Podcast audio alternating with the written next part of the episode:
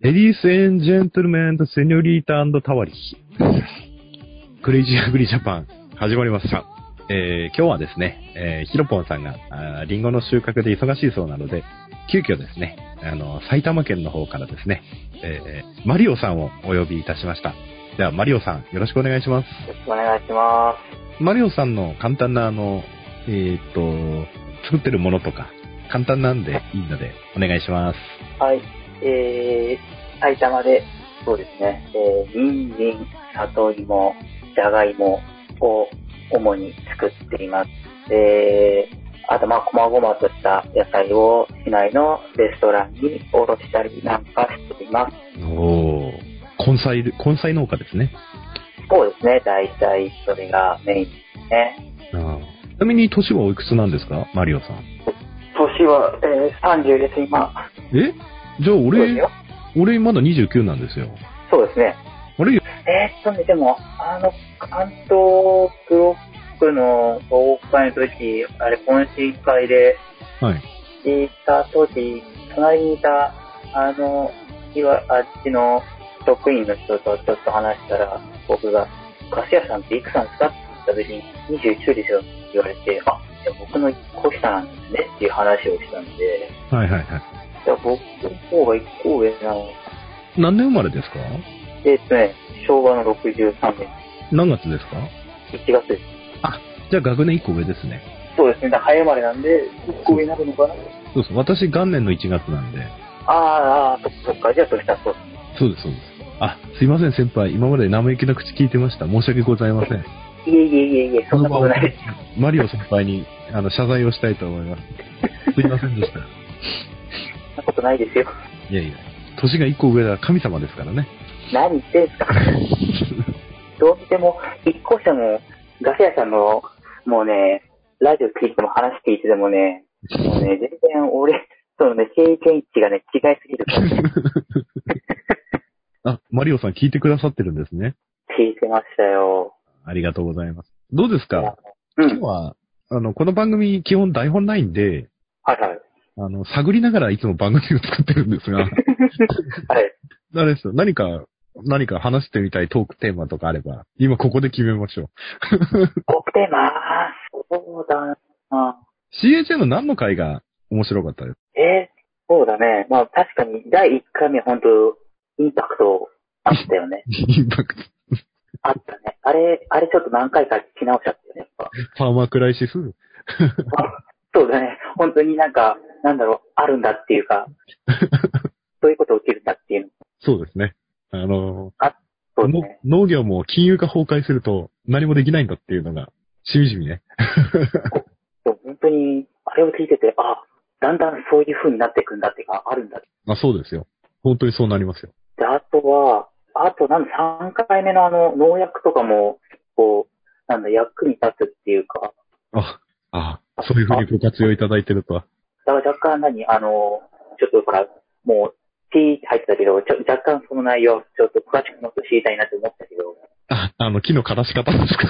そうそうそう、 そう若干ね、あれね、ちょっと今ね、知りたいなってあったんです。 じゃあ、あの、P 入れますから、今言いますよ。うんいいですか、はいはあの、木の幹にドリルで、うん。あの、穴を開けますよね。うんうん。もう木の養分が吸い上げてる管のとこまで ね。はいはいはういん。あー、いや、それなんだね。そうそうそう。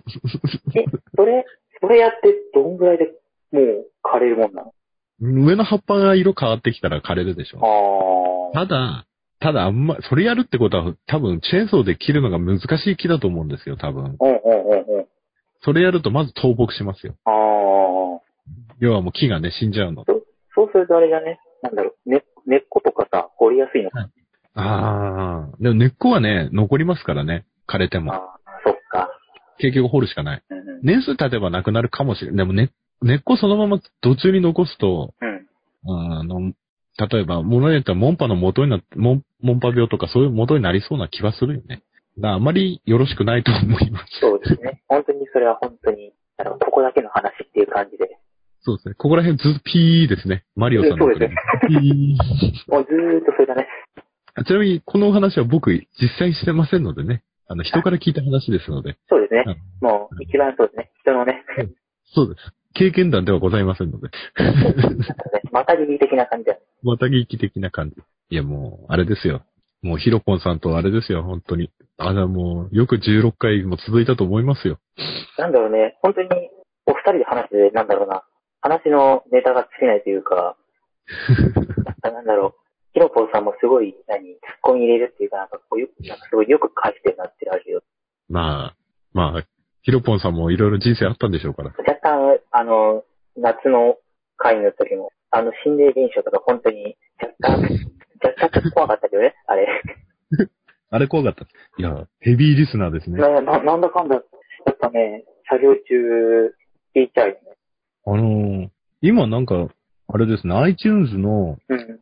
サイトから見ると、この、エピソード別に人気ってこう、バロメーター出るじゃないですか。うんうん。なんか、あと2週間で簿記検定があるせいなのか、簿記ジャパンの再生、人気っていうバロメーターが急に上がったんですよね。そうなの。だから、簿記ジャパンのダウンロードしてる人だいぶいるんだなって見て。 あれ、ボディシャパンあれまだ2回、1 2回です、2回。回か。でも、だから、ヒロポンさんは、まあ、経理、ね、産直とかの経理やってるんですけど、うんうんうん。まあ、簿記の勉強したことないっていうから、まあ、実務経験を積みながらって感じなので、うん。だから、あの、なんていうのかな。あの、簿記を基礎からっていう感じで、イメージだけで教えちゃってるので、うんうん。ボケしてる人から見ると、なんか例えおかしいなってなっちゃうと思うんですけど、でもね、俺もね、聞いててね、なんだろう、分かりやすかったよね。だから、バズヤさんの例えは、わほんとね、ひとかさんと一緒にね、同じ相手でね、おーみたいな感じだったからね、聞いてて。だありがとうございます。からね、なんだろう、うちの方もね、農協のさ、なんかはい、青色申告会とか、そういうのあるんで、はいはい。えーそこで、何、反町のさ、はいはい。ソフト入れて、それで、うん年、年3回かあるんだけど、はい。ですね、それでもね、やっぱいまいちわからないよ。まあでも、反町はやっぱ簿記の基礎的知識ないと打ち込みできないですね。うん、だから、俺もね、2年前ぐらいかな、もう親父に、ちょっともうお前、ちょっと農業のやつはやれって言って、うん うん。参加したけど、もう、反町の人に言われるがままというか、だから、だってなんかもう打ち込むっていうだけで、そう、だからそんな感じなんだよ。で、うちの方はその青色やってる人もいれば、うんもうね、税理士に頼んじゃって、うん、ああもう何、ノータッチっていうかそこまでっていうのいるんまあで、多い、あ、あんなのかな。でもある程度、規模が大きくなったら、うんうん。分業っていうのは必要だと思いますよ。うんうん。だから、今までの農家が、の体系が少し形態として異常で、結局工場勤務で例えてみると、うん。生産現場の人と経理事務って工場別じゃないですかう。んうん。農業の場合一緒になっちゃってるんですよね。うん、確かに。で俺的な考えは最高の職人さんは俺最高の事務員さんになれる可能性は低いと思う。う天は二物を与えないと。まあできる人もいると思いますよ、多分ね。ん。うん。だけど、その、ねっていう感じなので、だから、うん、もう自分でややらないで自分は作る方とか営業とか経営に専念するんだと思えば、うん。あの、税理士に頼むつもありかなとは思いますよ。でも一応個人事業主なんで自分でやらなきゃいけないっていうのがあるんですけどまあね、だから、ある程度やっぱ自分では把握しないと、ね、どこで何が損だってか、あのかもね、わからない状況。そうです。でも、結局は、ぶっちゃけ、対弱対象表とか損益計算書って難しそうに見えますけど、うん。ただの一覧表と結果報告書ですから、対弱対象表は、あの、お金が何の形に変わってるかの一覧表で、うん。損益計算書は、1年間ご苦労様でした。あなたの1年間の成績はこうです。ね、そうね、だからやっぱね、一年の振り返りで、見直すのは、ね、税理士さんに頼んでても、やっぱ自分でも把握してないと、そうですね。税理士さんは、帳簿やるだけでなんか、例えば、あの、流動資産っていうか、まあ、流動資産の比率何パーセント以上がいいですよとか言わないですかそういうアドバイスはしない。あ、でもね、青色の農協のそれも一応、税理士さんのあれが来るけど、でもそういう話はするよね。ある程度、その、この辺の税制変わりましたよとか、そういう話をしたり、そういうことも言うし、で、なんだろう。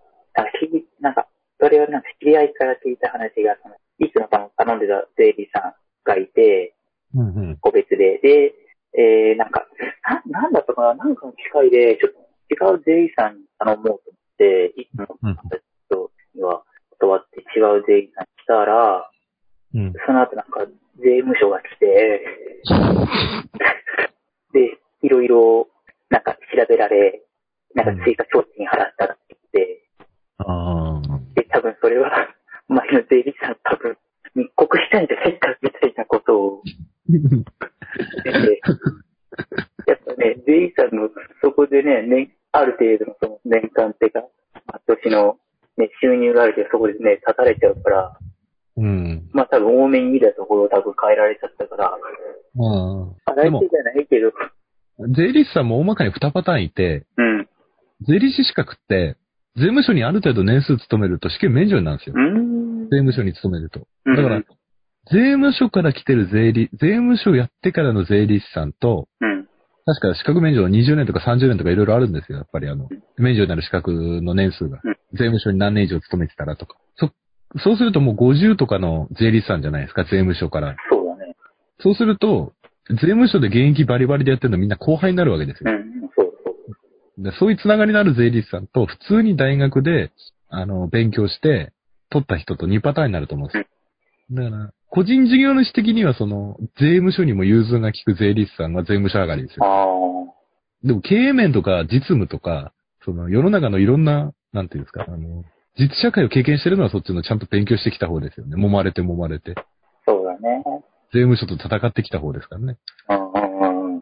どっちを取るかですそうだよね。でもなんかだんだんその、なんだろう、どうしてもさ、こういう、何、個人事業主じゃん、やっぱ農家っていうのはさ、 はいはい。で、どうしてもその、親とかさ、亡くなると、相続とかそういうのが発生するじゃん。うん。で、やっぱそういうのと、その、農業、農家でのその相続に対してのその明るい先生っていうのはやっぱだんだん少なくなってるっていうのは聞いたんだよね。だから、おまあ、法人化っていうのも相続の一の方式で、要は、土地とか機械とかを会社所有にしちゃえば、うん。あの、相続っていうのは会社の所有権の相続だけで済むので、うん。まあ楽っちゃ楽なんですよね。だからそういうので今法人化っていうのも進めてるとこもあるのかなと俺見てるんですでもさ、ほら前の、あの、何回目だ、石川の方の、あ、あのーあれですか、デス CEO の会ですかそうそう、デッシーの会の時も、ね、法人でね、話してて、うん。でメリットなんですかって聞いた時に、やっぱ、補助金が申請しやすいのと、その、やっぱ営業する時の相手のその、まあっていうの、法人、法人ってやっぱり、その、なんていうんですかね、あの、一人一人増えたぐらいのうん税金もかかるんですよ、やっぱり。法人税、法人、法人にすると。っていうのとやっぱ社会的信用度もあるし、だからあの、L 資金なんかも限度額多くですもんね、本当頭は。個人認定だと多分1億いかないでしょ、確かそうだね。でも法人にすると、やっぱりその、いろいろ制度的に、個人事業主でやらなくてよかったような手続きとうか、んうんうん。例えば年1回株主総会、うんうん組合だったら、えーっと、総会、うん、そうだね。で全員社員だったらね、総大会とかやらなきゃいけないしうん、そういう手続きも増えますよ。うんうんあと、絶個人事業主だと税理士とか会計士入れなくていいじゃないですか。うん。決算の時に。うん。だけど、会社組織にすると、やっぱりそういうの必要になってくるんですようん。公認会計士とか監査とか。だから、会社にするにはやっぱある程度の規模と人的な資源がないと、まあ会社にする農業ではですよ。ちょっとメリットはないのかなっていうのはありますうね。ん。の方だとね、なんだ、今だとほら、だんだん畑が、ね、空いてきちゃってるから、うん。農地集約して、で、経営規模を隠してっていうね、流れだと、うちの方はね、お金まとまったけ手に入れるの難しいし、そうですね。まあまあ高いんだよね。そうですね。私も所沢の方走ってて思ったっすもんね。本当に。工場用地の間に畑があるんですもんね。そうなんだよね。で、なんだろうな、うちの方は、元はそのなんだ、こう、開拓地です。結構、うん。畑があって、で、屋敷があって、で、そのうん家の後ろに、なんだろうな、こう、雑地林っていうか何、雑木林があってみたいな、風、風よけにぐるりと回してるように。と回して、で、その畑の先にまた雑木林があって、で、そこは何お家が再起作るみたいな、そういう感じのさ、そうですね。が、ずっと短冊状にこうあるんだけど、そうでも大で、体そ所の、沢は、ね、所沢と土地もね、東京に近くて、どんどん住宅地開発も進んで、工業、工場もいっぱい来ちゃって。そうなんだよね。だから、まあ、結構、登録で上田山って、そしたら参拝しちゃって、それで、あ事件になっちゃったりとか ね。あ、こっちはね、すごかったよ。いやもう、所沢はすごいですから、単価がねえ。だから、まあ、農地とかも、多分私の方の茨城と多分、坪単価全然違うと思うんで、多分、所沢の方だと、相続税ってある程度の金額いかないと払わなくていいんですよ。工場があるので。うん。だけど、多分、所沢のあたりだと土地で多分、大体行っちゃうと思うので、うん。まあ、そ、そういう時こそ、ね、そういうと土地柄にもよるでしょうけど、気分に関係なく会社にして、うんその会社の相続をするって感じの方が相続税は安くなるかもしれないです。で土地とかは会社持ちにしといて。そうだね。あ畑はね、納税猶予で、でも、あれじゃないですかあの、もう農業やめてですね、マンション経営に乗り出した方がいいんじゃない あ、でもね、いるよ。結構、うちのところはね、だからね、農業やりつつ、なんだ、そのさっき、何マンション経営。マンション経営っていうかね、やっぱね、うちは、何、関越が近いからね。あそうですね。周辺練馬からすぐですもんね。そう。だからそういう、何、運送会社がね、やっぱこういう、こういうトラックの駐車場に買ったりとあかうんある多いですね。そうで、ああとはそれ、さっき言ったように、アパート経営うん。やって、で、どうにかそれで、どうするにペイにして、農地を売らないようにするっていう対策とかそうですしてますけどずっとね、ずっと言ってるとは借りやない。ね。 いやー、やっぱ土地柄で。いろんな話うん。だとにはな、なんだろう、いろんな、あ、だからこの土地はやっぱ違うんだなって知れてよかったです。あ某、あれですね、某、ゆマリオさんは、某、某闇の組織の役員でもいらっしゃいますから、全国組織のね。そうです ね。それもね、なんだろうね、なんか、知らず、知らずうちに入ってるじゃないけど、ある人からのオファーで入った のに、その人なんかも若干、ね、もう、半、半上がりしみた感じだね。誰ですか、それ。えっとね、うちのね、県のね、東の方でね、あの、もしかしてメガネかけてキノコを作りになられてる方ですかそうそう、なんかね、なんだったかな、名前がね、C 竹雄みたいな感じだったかな、確 か。いいだけ。そうあの、 C 竹あ雄れですよね、あの、秩父も秩父の、奥の方の秩父の方ですよね。そうそうそう、そう、椎茸をさんって人でね、なんかね、頭をね、椎茸でね、袴履いてメガネかけてるんだしね。そんな感じだった気がするね。ひどい。ひ どい。例えがひどい。あと、いや、俺そういうのね、見た気がするんだよね、なんか。そんな、そんなね、なんだろう、髪じゃないけど、こう、キャラクター的なの見た気がするんだよ。ええあれですね。いや、でも、やっぱりね、やっぱり都市部に近いとか、そういうね、街が発展しちゃうと農業やりづらくなりますね。あるね。だから、ああいうので、あの、何、で、何、泥、泥黒とか、とかさ、デーデーあ、土壌消毒剤と、あ、それもそう、土壌、土壌食材とかさ、売ってないんだけ黒どピクなんか使ったらテロですもんね、それね。そんなところ。うん。だから、なんだろう、何、畑だったところが、隣がマンション建っちゃって、で、うんでなんだろう、元からね、いる住人じゃなくてね、うん。新しい人が入ってきて、ね、入居してきて、それでいつも通りやったら、なんか、匂いがするって、救急、何消防車呼ばれちゃって、うん。まあ、黒ピクなんかカンカン開けたら一発でしょうね、多分。そう、だからもうね、クレームも来るし、だってあれだよ。だって、水、散水してるだけでさ、もう、うんこれ何ですかもうよくなったとかね、なんかね、言っちゃっちゃ入れない。入れづらい。いやー、そういうことありますよね。私だって田舎なのにそういうのありますもん。あるのそっちで。あります、あります。あの、散歩してる人とか、ジョギングしてる人に何巻いてんのって言われて。おうおうおうだから僕はいつもあの、作物にいいお薬を撒いてるんですよって映画で。まあ確かにそうだね。作物が元気になるお薬ですよとか。そうだね。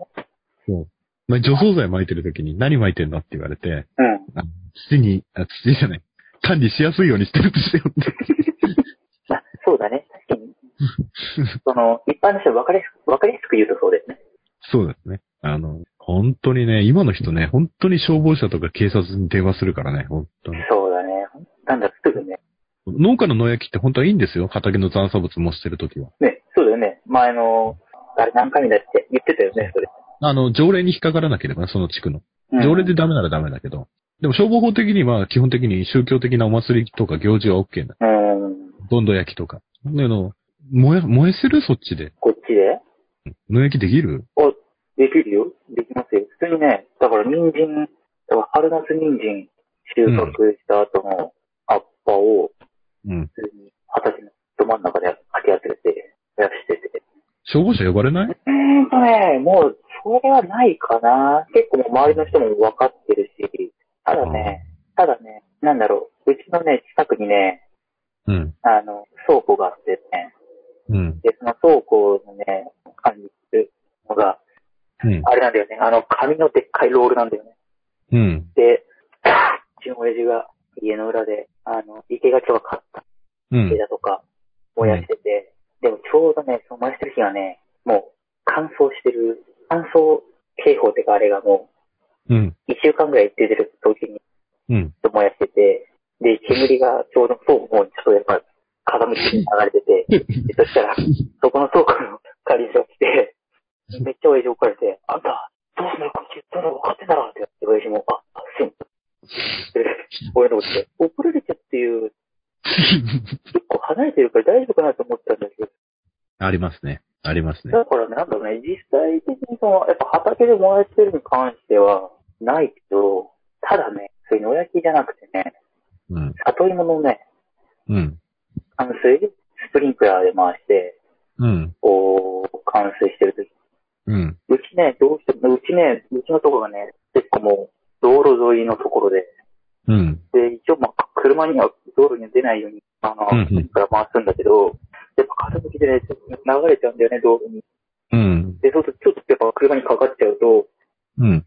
それだけで、なんか警察に通報して、来るんで、世知辛い世の中ですね。本当に。だって、ちょっとなんて思わない車にかかるぐらいでなんで怒るのっていう。本当に。世知辛いですね。うんだってあれもないなんか、どっちだって、なんか言った人参がちょっと、はいじゃん、恋愛とか。絶対、なんだろう。翌日行ったらちょっと何本か、人参とか大根とかない。うん。いやーやっぱ年、やっぱある程度発展しちゃうとダメですね。そうね。うん。毎年やっぱ、盗まれるよね、大根か。俺も、俺もあれでしたよ。あのー、畑に穴掘ってですね、そこで木の枝もしてたんですよ。伐採したやつ。そこで、あのーやったやつ。うん。したらですね、あの、ゴミを燃やしてると通報されてですね。で、あの、あれでしたよ。本当に。うん、なんていうのかな。もう、何も言わなかったっす、俺も。消防署員も分かってるしね。あで、誰が通報す、大体通報する人って一緒なんですよ、近所でね。あ、うん。まあ、暗い話になってしまったところでですね、はい。今日から新コーナーが始まります。はい。今ハマってるもの、まあ、待ってるの。なんかありますかまあ、待っていうもの。なんマイティーニみたい待ってるのか。なんでか。それ、なんでもいいの。な。なん、なんでもいいですよ、別に。なんでもいいです。なんでもいいの。奥さんとの夜の営みでもいい ですし。そうね。そうね。最近ってね、言えないよね、そこは。ね、なんて言ったんですか、今。えあ、待ってるのか。あったかな。そうだな。強いて言えばなんだろうかな。言えば、なんだろう。なかなかそのね、仕事で外に何出かけるのがないから、そうですね。農家あるあるですね。そう、だからどうしてもさ、インドアじゃないけど、やっぱ夜の痛みですね。うん。いや、いや、夜の営みも、まあ一つはあるはあるけ ど、あるんかい。あるは、あるはあるけど、まあ、元気だな。だから子供何人いるんですかえ、子供まだ一人だよ。ああ。あと、8人作らないと野球チーム作れませんよ。野球っていうのが、俺サッカー好きだから、10 11人。 10は無理だな、とか養える自信ないしな。多分奥さんに別れてくださいって言われますよね。そうだね、絶対言わ5れ人る。目ぐらいでいい加減にしてって言われました。絶対言われる。 えなんだろうな、だからその、あと、なんだろう、漫画本とかかな、漫画本とかなっちゃうのがレンタルできるから、それ借りて、ん何何ん漫画ああ。そう、普通にこっちになっちゃうんだけど、漫画、まあ、結構読むから、今レンタルできるからさ、それをああ。借り何読んでるんですかえ、でもいろいろだよ。なんだろう。あんまりジャンルが追わないけど、最近何だって出てこねえな、題名は。ちょっとこのコーナーボツにしまし ょいや、いきなり言うと出てこねえな。う。でもね、あれですね。言ってくれたら話しますよ。あ、そういうことそうだね。なんでも俺が答えますのコーナーにしよそっか。 う。ガス屋の、ガス屋と。あ、そう、ガス屋の親、親悩み相談室。そう、そうだね。だから、こう、なんだろうな。ガス屋さんは、その、ほら、いろいろ、なんだろう、まあ、戻、話戻っちゃうけどさ、はい。 いろいろ、まあ、アーマークライシスがあっての、いろいろ、ね、で、まあ、そっから、一発逆転じゃないけど、ほら、いろいろ今、何、格策じゃないけど、こう、いろいろ考えて。 まあ、いろいろ画策はしてますけど。でもさ、でもね、某、ほら、九州の方も、いろいろあったりとか、うん。結構農家そういうの多いのかなうーん。どうなんでしょう。どの業種でもあるんじゃないですか。案外さ、農家の人って、そういう何、ガイドがあるからさ、あんまりそういうとこさ、公に言わないよね。隠すよね。うん。でもあるんだよね、現実には。うん、ね、確かにね。現実にあるし。でも、結局のところそういう風になると、普通は二次産業、三次産業の再就職って形で吸収されていくから、あぶれるってことはないんだよね。うんその、労働者としては見ると。だから、まあ結局は私の経験、 経験というか、経験不足というか、まあ、経営判断のミスから起きたことだし、まあでも、今逆に考えて、うん。一度失敗してるんだから、同じ失敗はしないだろうっていう感じ。うん。 だなってもさ、ほら、ガガス屋さんもさ、ようなんだ、ほら、お父さんもさ、一緒に農家をやってるわけ。うん。で弟と、弟と親父別経営だよ。あ、そうなのうん。なんだろう、あるあるじゃないけどさ、なんかうん結構みんな、もう家族経営だから、うんうん。親父とはさ、揉めるっていうか喧嘩するじゃん。うんうん。喧嘩するね。で結構、喧嘩するし、うん。で、なに姉がいるんだけど、姉にうんこう、もうちょっとうまくやればいいじゃん、みたいな、こう、うん聞いて、おだ、おだせれば、おだせるじゃないけど、こう、やれば、こう、うまく、まあでも、ぶっちゃ、ぶっちゃけ、なんで俺が軽蔑にしたかっていうと、うん、まず給与大会が曖昧。うん、それが嫌だったの。うん、うん、やっぱ俺も、その東京にいた時はある程度、収入、大学生だったけど収入はサラリーマン並みかそれ以上にあったから、同年代の。その、まあ、まあ典型的なバイトに集中した大学生みたいな感じだったから、もう、全然通わず、こっちに。で、なんていうのかな、俺の目標としては、うん、 18の時でだいたい年収200超えてたんだよね。大学1年。うん、 うん、大学2年からもう300、400とどんどんってて。で、俺の人生の目標としては、その前年度より何パーセントでもいいから所得が上がってくっていう、そういうのが好きだった。だから、働けば働くほどお金がふ普通は評価されて、例えばアルバイトでも、労働時間かける単価で、労働時間が増えれば給料が増え、ね、どんなに辛くても休みがなくても給料が増えていくわけじゃない。うん、だけど、い茨城に帰ってきて農業やってさ、うんまあ、大山と収納だから、うんその、お金はかかんなかったけども、あの、家にいる間はね。だけど、いきなりさ、自分に使えるお金がガクンと減ったわけさ。だから、それが許せなかったの。あ例えば、月にいくらもらってれば、まあ、車買い替えようと思ったら自分で計画立てられるでしょそうだね。その頃俺も、もう、長く付き合った女もいたから、その、もう結婚もしたいわけさ。うん、うん、だけどもうなんていうのかな。その、ゆくゆくが全部お前のものになるって言われても、その、ね、手元として使えるお金がないってさ、まだ20前半だったから、夜も飲みに行きたいし、遊びに行きたいし、ね。で、女は横須賀だったから、お横須賀までね、女迎えに行ったりとか茨城からしてたから、ああ、そうだね。かかるね。かかるね。かかるね。横須賀さ。横横道路、横浜横須賀道路の終点だったからね、本当に遠かった。遠いそっか。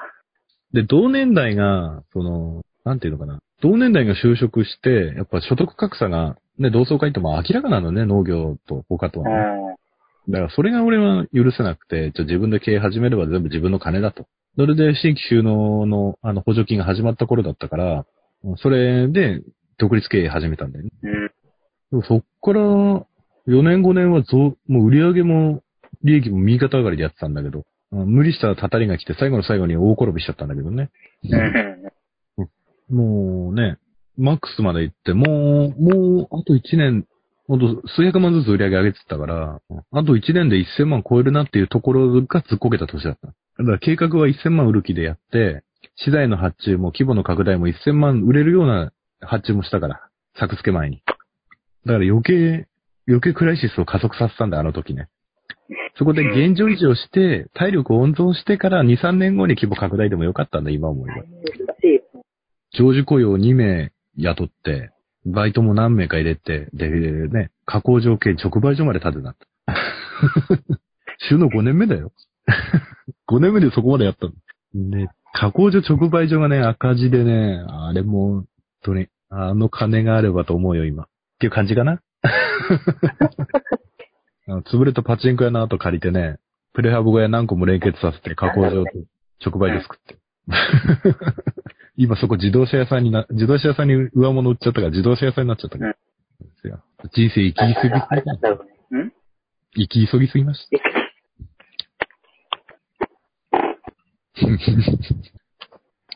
なんすか農業高校行ってたとか、農大行ってたとか、うん。いや農業やるまでの間は、どっか就職してたとか。ごめん。そういうのはない途切れ、途切れ、途切れでね、全然聞こえなかっあ、えーっと、農業やる前は何やってたんですか、うんあれ途切れてますた。おかしいな。全然ダメだ。途切れて全然聞こ農業やる前は学生ですかえない。農業やる前。はい。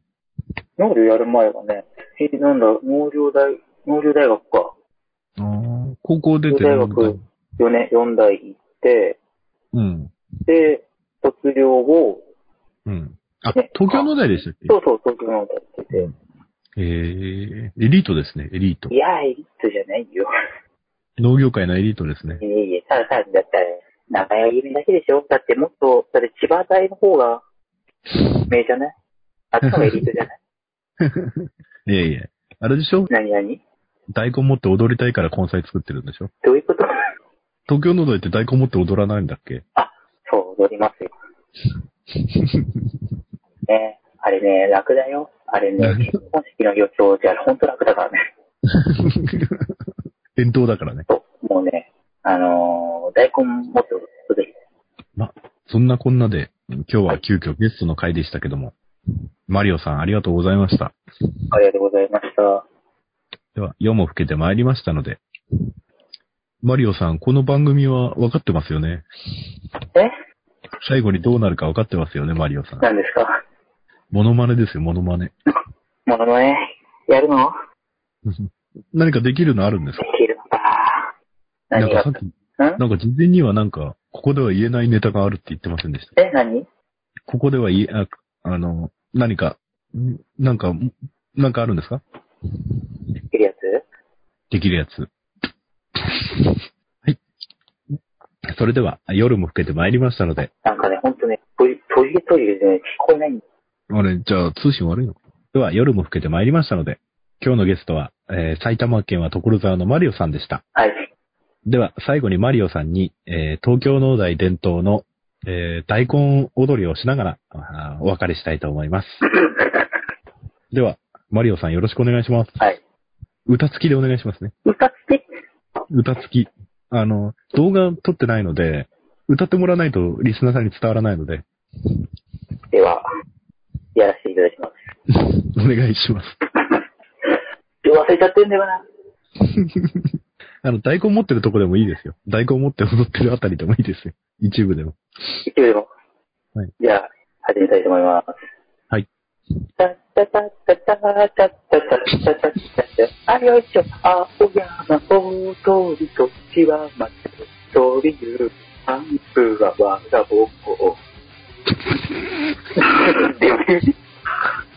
See you next week. Goodbye. っていう。 See you. ダメだ。大津キャンパスに飛ばされます。やめだ、ダメだ、もう、大きさに沈められるもうオホーツク海に沈められますね。 やばいね。やばい。もうホタテ、ホタテの餌になってる。